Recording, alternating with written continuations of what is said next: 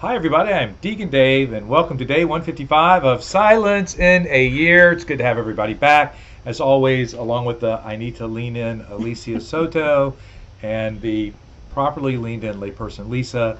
And so we are continuing on. Ladies, what do you have for us today, Alicia? So today the title is all parasitical noise. Did I say that right? I think so. Okay. And the word is avarice. Mm. which means extreme greed for wealth or material gain. And here Cardinal Sarah is talking about how we're so preoccupied with the noise of temptation, the noise of greed, of lust, of sloth, of all of that. And that comes to me comes from the noise of the world. The world tells us we have to have this, we have to have that, we have to be have this to be happy.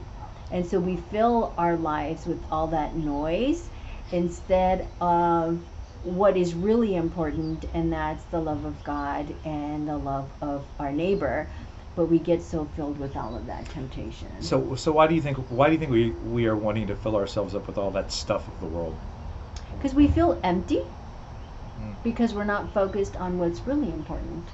Yeah, I think sometimes we are searching for meaning or searching for a cure or searching for understanding, and we do. We go and we look um, to the world to to satisfy that hunger that you're describing, and so it's like eating fatty foods and Snicker bars, which I love, by the way, and uh, all of these things that aren't good for us. Okay, um, instead of having a nice healthy meal like what Lisa prepares every night at her house, her house. You know, so there is a difference, right, in those two things. I wanted to comment slightly differently. So Cardinal Sarah is um, quoting Jean Gabriel de, uh, de Lefont. Um, Jesus. yes, he says the hermit is confronted when they go out into the desert with the darkness of his sinful soul. And I actually agree with that statement, Cardinal Sarah. For once, I agree with you. Just kidding. And um, it's a joke, you know. Me and the Cardinal, we're tight. Okay, we're not. Anyway, what? What'd you do? Tight. We're tight. Yes, Tight. exactly. I didn't sure what you were doing over there. Sorry. But um, the uh, just totally lost my train of thought.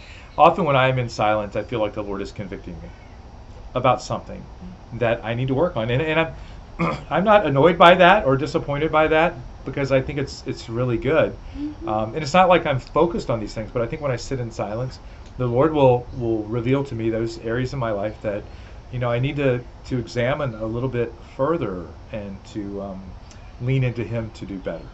Lisa. Well, and then Cardinal Sarah ma- mentions like where we try to go for these quick fixes. So we look to the world, we look to the flesh, and um, the devil, and he's the one who tries to influence us and tries to tip the scales uh, more in the pleasure, power, possession uh, area. Uh, the quick fixes, if you will, the, the temporary happiness rather than the permanent joy that can only come from Jesus and sitting in silence and um, growing in intimacy with Him. And He, um, when we when we rely on the worldly things, the quick fixes, that's um, just a form of like that's selfishness. Um, and we're called to be selfless and do um, works of charity and uh, just allow God to flow through us and be instruments um, for His glory. And when we're relying, or when we're, you know, when the devil is tempting us, then we're doing the opposite. and We're turning inward instead of outward. You know, you said a word that really struck me there, and this idea of being um, selfless instead of selfish. And so often in our relationships, if you really started to ask your, and we just had this retreat with the men, so this is this is why that kind of stood out to me, that so often as as men we can be very selfish in how we um, approach uh, the relationship with our wife, and, and any of us in any given relationship, you know, there's probably more taking or selfishness than there is giving and selflessness. And really, if we want any relationship to be inflamed and according to God's will, um, each person should be selfless without wanting anything in return. And I think when you're in the silence, um, you can really reflect on those relationships and, and ask the Lord to reveal to you what you can do to be more selfless. Alicia. Well, Cardinal Sarah ends this particular reflection by saying the supreme antidote And so to me, that supreme antidote, as you talk, is, is God's love. Hmm And that it can be found, that only can be found in silence because if you sit and you reflect on what what is really bothering you, you know, we talked about we, we're trying to fill something, we feel empty, we're trying to fill something. But it's, if you open yourself up to Jesus, He can cure you with that by showing you His love. Yeah, I think when you sit in the silence, the Lord will tell you who you really are. Mhm. And of course, that's balanced against who you're being. And those two things can be very different sometimes and is a cause for action, you know, through the help of the Holy Spirit to make the right kind of um, changes. Lisa. Well, I was thought you know I was just kind of reflecting on the word avarice and greed, and um, it can also be like greedy of your time, like, Mhm. and I, that's like um, you know.